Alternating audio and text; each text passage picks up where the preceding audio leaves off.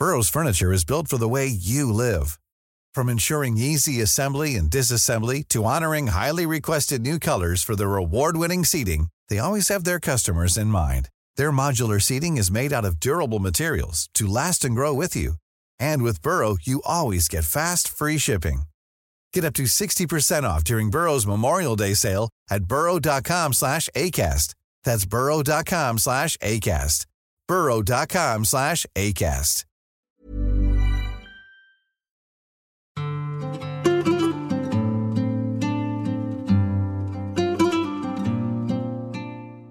كان فعلا يمد ايده علي ويرميني في الشارع.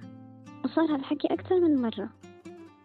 يعني صار ثلاث مرات ثالث مرة المرة الثالثة أنا رحت اشتكيت عليه لحماية الأسرة. آه غير تهديداته في الطلاق. قد كان صوت سهى وهو اسم مستعار لسيدة في الثلاثينات من عمرها واللي غيرنا صوتها لحماية خصوصيتها. ضجت مواقع التواصل الاجتماعي خلال الأسبوع الماضي بقضية دخول فتاة في غيبوبة بعد ضربها من أخوها بشكل قاتل واللي عرفت باسم قضية فتاة المستشفى لأهمية هالقضية حاولنا البحث عن نساء أخريات ممكن يشاركونا قصة تعنيفهم لحتى نناقش هالقضية ونشوف شو هي منظومة الحماية اللي متوفرة لها النساء وهل فعلا فيها خلل؟ من بين هؤلاء النساء وصلنا لسهى واللي قررت تشاركنا قصة تعنيفها أثناء زواجها.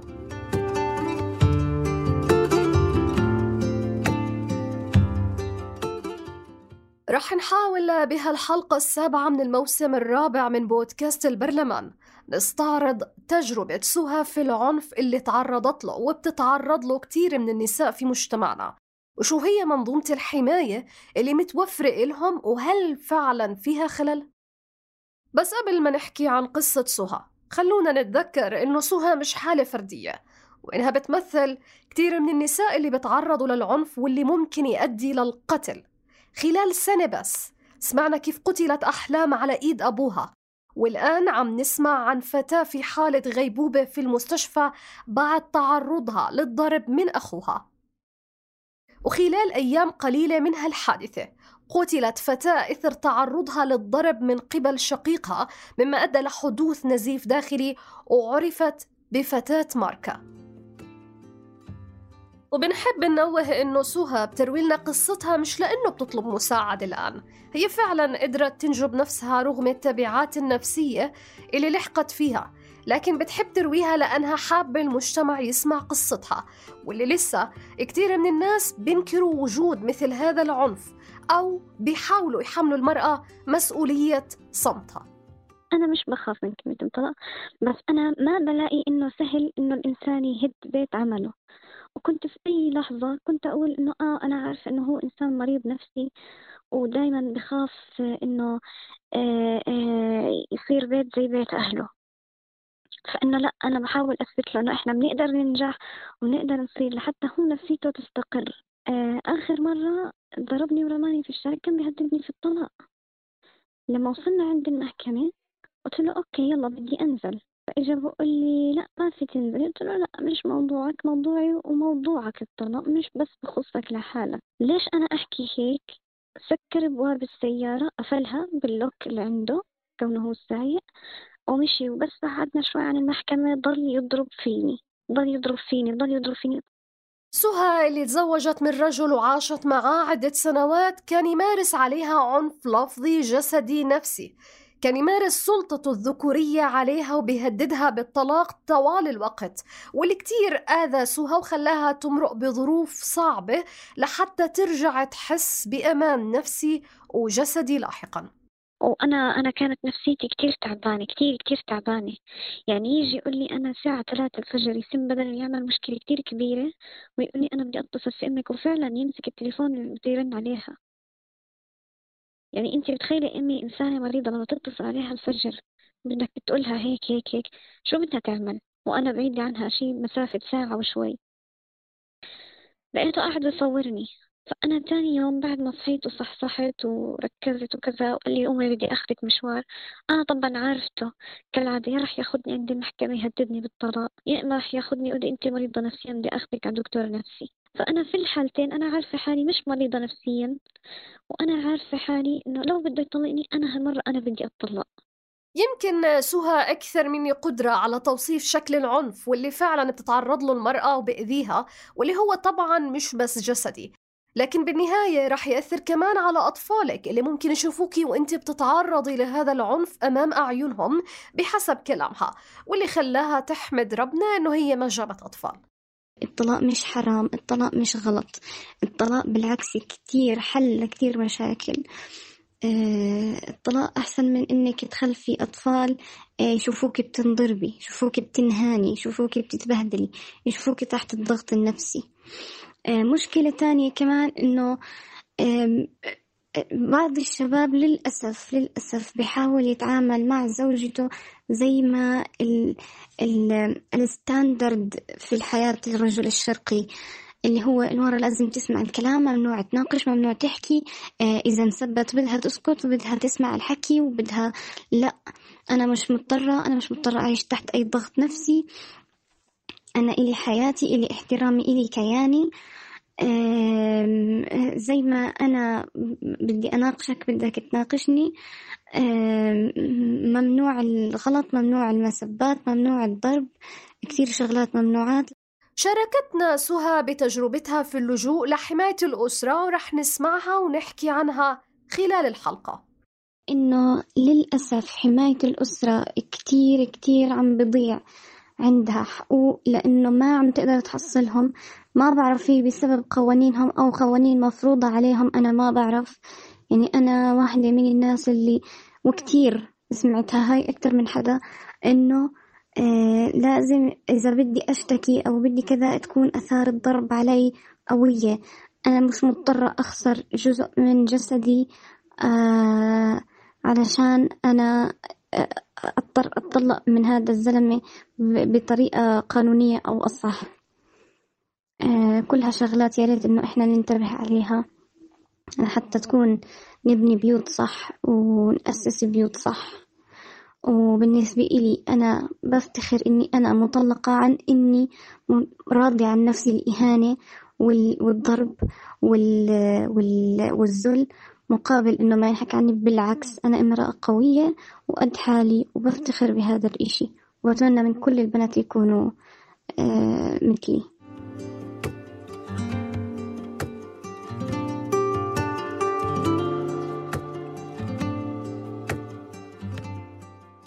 إدارة حماية الأسرة هي دائرة تابعة لمديرية الأمن العام وبتقوم بتلقي شكاوى العنف الأسري.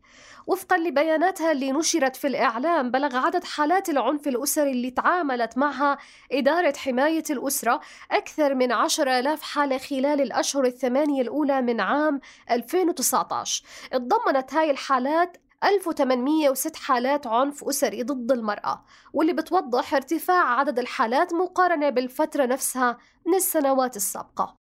طبعا هون تواصلنا مع مديرة مركز العدل للمساعدة القانونية هديل عبد العزيز واللي بحكم عملهم بتعاملوا مع ضحايا التعنيف اللي بتلجأ لهم.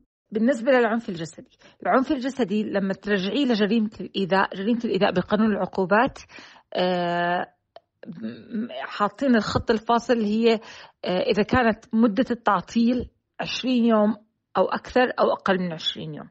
إذا أقل من 20 آه، يوم بتكون العقوبة هي بتكون جريمة بسيطة الحد الأقصى آه، لإلها حبس سنة بعتقد. أوكي؟ والغرامة يعني بتبلش بغرامة بسيطة. وإذا أقل من 10 أيام أصلا لا تحرك. يعني ما بتقدر تروحي إلا إذا أنت شكوى. من المشتكي. يعني يعني لو أنا بلغت واقل من هيك ما لها أي قيمة قضائية. فالاجراءات القضائية بشكل أساسي معتمدة على تقديم الشكوى وتسقط القضية باسقاط الحق الشخصي. فالغالي يعني جرائم الإيذاء في اغلبها جنح باستثناء إحداث عاهة دائمة وهذه الجنح آه، رح تسقط مع إسقاط الحق الشخصي. لما بتحطي المسؤولية على الضحية حتى تقدر تحركي الحماية منظومة الحماية هذا خلل كتير كبير. إحنا كتير أوقات بدك تشتكي لا ما بدي أشتكي أوكي يلا وقع تعهد وروح. بتروح الضحية مع مع الجاني وهذا هو آه، أساس الخلل. فبالتالي لما بنحكي عن خلل تشريعي هاي أول نقطة.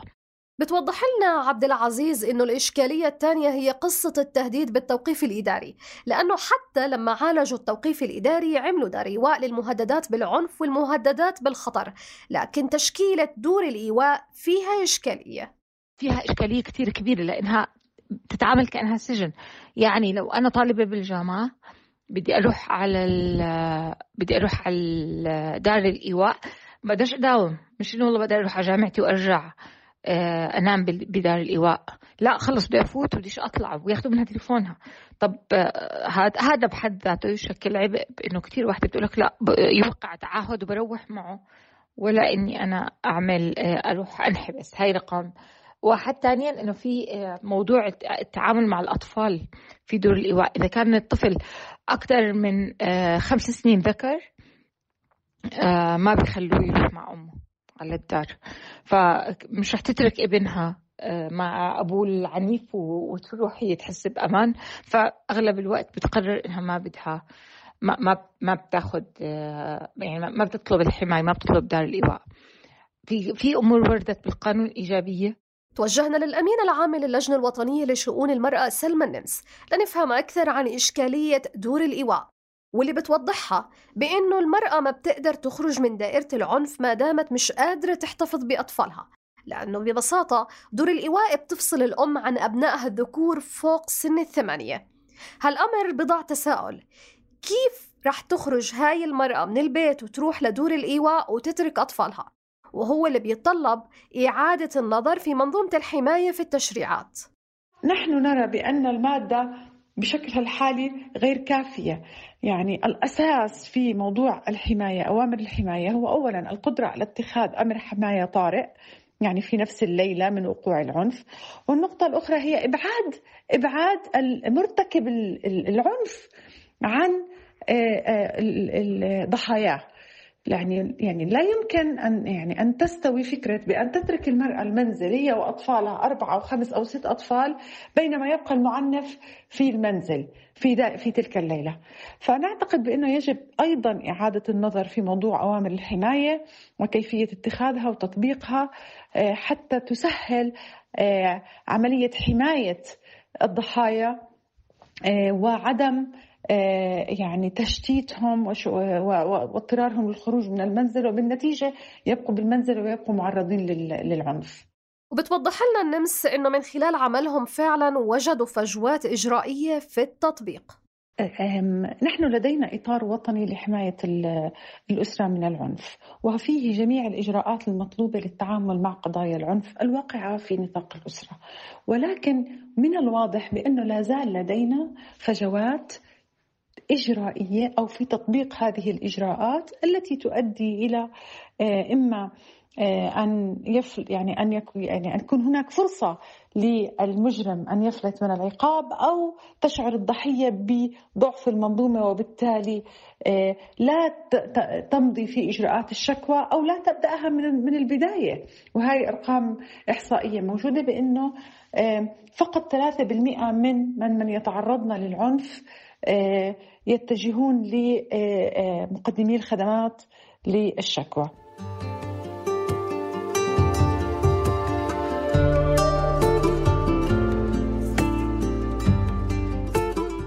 نتائج مسح السكان والصحة الأسرية عامي 2017 و2018 والصادر عن دائرة الإحصاءات العامة كشف. إنه امرأة واحدة فقط من بين كل خمس نساء متزوجات بتطلب المساعدة عند تعرضها لأي شكل من أشكال العنف من قبل زوجها. 8% من المتزوجات بيطلبوا المساعدة عن تعرضهم للعنف الجنسي و17% بيطلبوا المساعدة عن تعرضهم للعنف الجسدي. الصادم كان في هالنتائج إن المتزوجات بيلجأوا لطلب المساعدة عن تعرضهم للعنف الجسدي أو الجنسي من عائلاتهم بنسبة 77% ومن عائلة الزوج بنسبة 21% أما الجيران بنسبة 6% ومؤسسات الخدمة الاجتماعية 6% لكن 3% فقط بطلبوا المساعدة من مقدمي الخدمات أو الشرطة. والسؤال الآن مين الحالات اللي ممكن يلجأوا للقضاء في حال وجود العنف فعلا؟ بتجاوبنا عبد العزيز. أوكي. الغالبية الساحقة من النساء ما بتتحرك إلا وقت العنف الجسدي ومش أي عنف جسدي العنف الجسدي الشديد. ما بتطلب الحماية. الفئة اللي إحنا بنخدمها هبة. بالغالبية الساحقة منها ما بتتحرك إلا بالعنف الجسدي الشديد. إذا كان هذا العنف هو السبب الرئيسي لتحركها ولطلب الحماية. كثير أوقات بيكون العنف موجود من فترات طويلة اللي حركها بيكون دافع آخر زي مثلا فرضا كبرت بنتها صار يتحرش ببنته أو مثلا صار هلأ يضرب الأولاد مش بس يضربها أو إنه ما عم بينفق على بيته أو صارت بيجي سكران أو بيتعاطى مخدرات صارت خايفة على أولادها منه أو إنه والله صار تدخل أهله كثير أو بهجرها يعني بروح بغيب بغرق بالمخدرات والعالم تبعه. في منهم بجيبوا بنات على البيت. يعني بيكون في إشي ذات تريجرد عرفتي كيف؟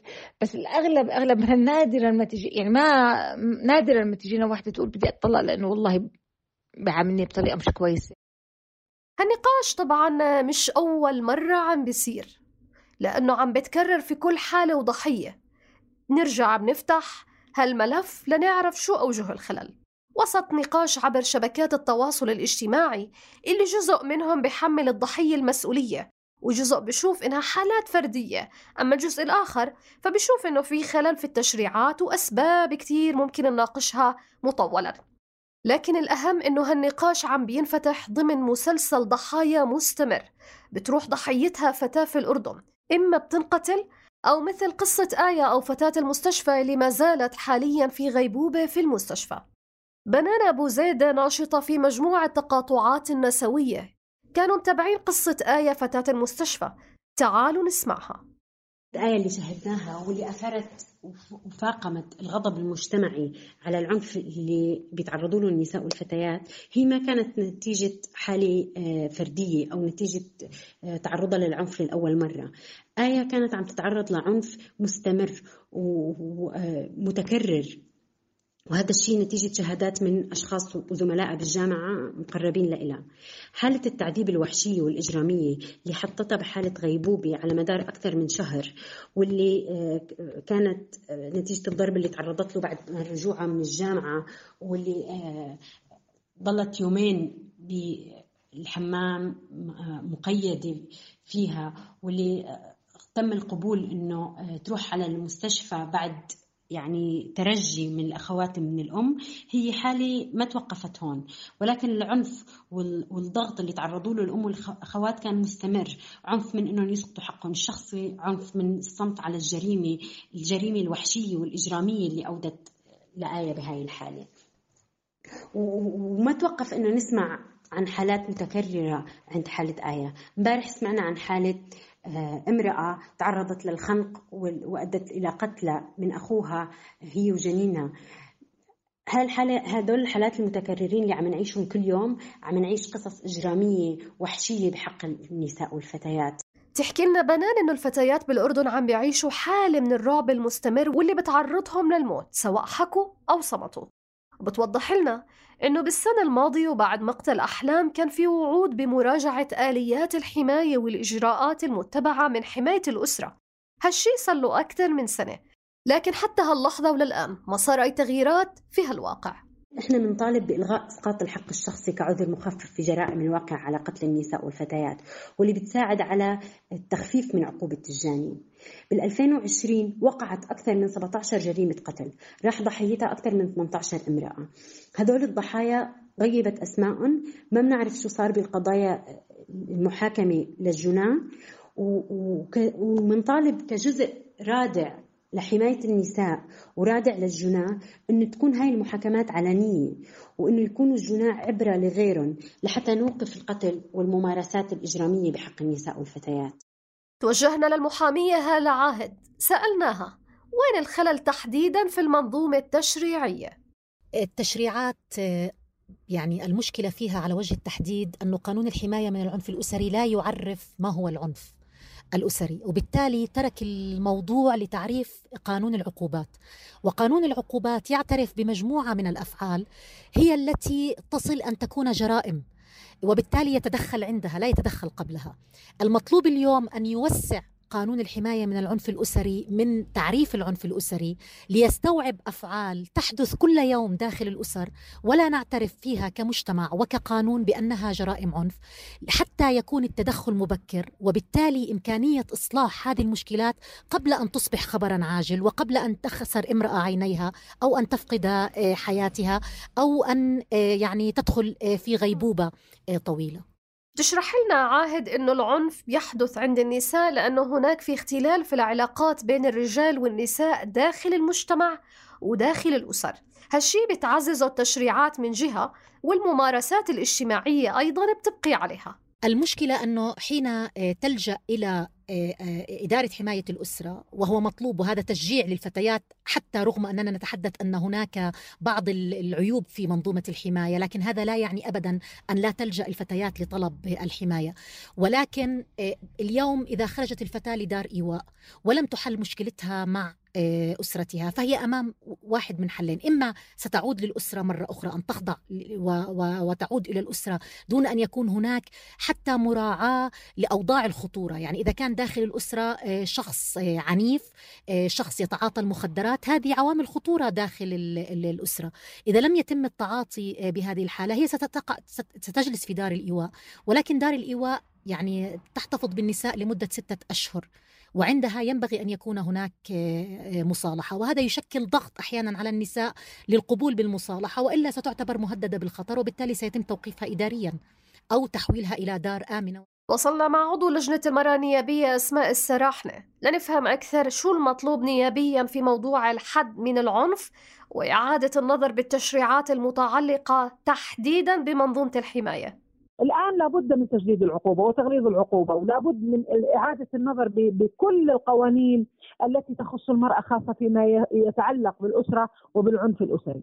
ضروري يكون في تجديد عقوبة لأنه من أمن العقوبة ساء الادب.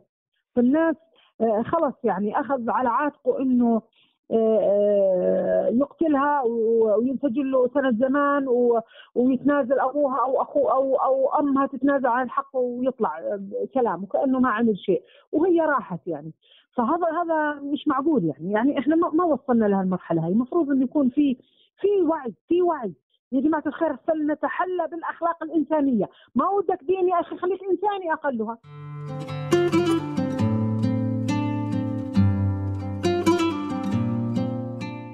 منذ إقرار قانون الحماية من العنف الأسري في آيار في عام 2017 وجهت للقانون من قبل المنظمات النسوية والحقوقية لكثير من الانتقادات اللي كانت متعلقة باقتصار تعريفه للعنف الأسري بتلك الجرائم الواردة في قانون العقوبات داخل نطاق الأسرة.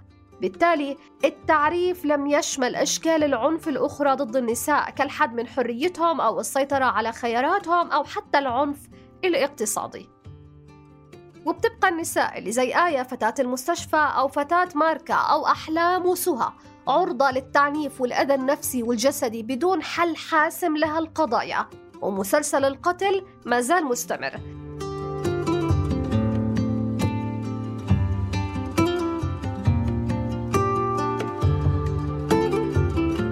في نهاية هالحلقة. هاي تحيات فريق بودكاست البرلمان من إنتاج صوت. صابرين طه من التحرير. حسان مهرة من الإخراج الصوتي. كنت معكم في الإعداد والتقديم هبة عبيدات.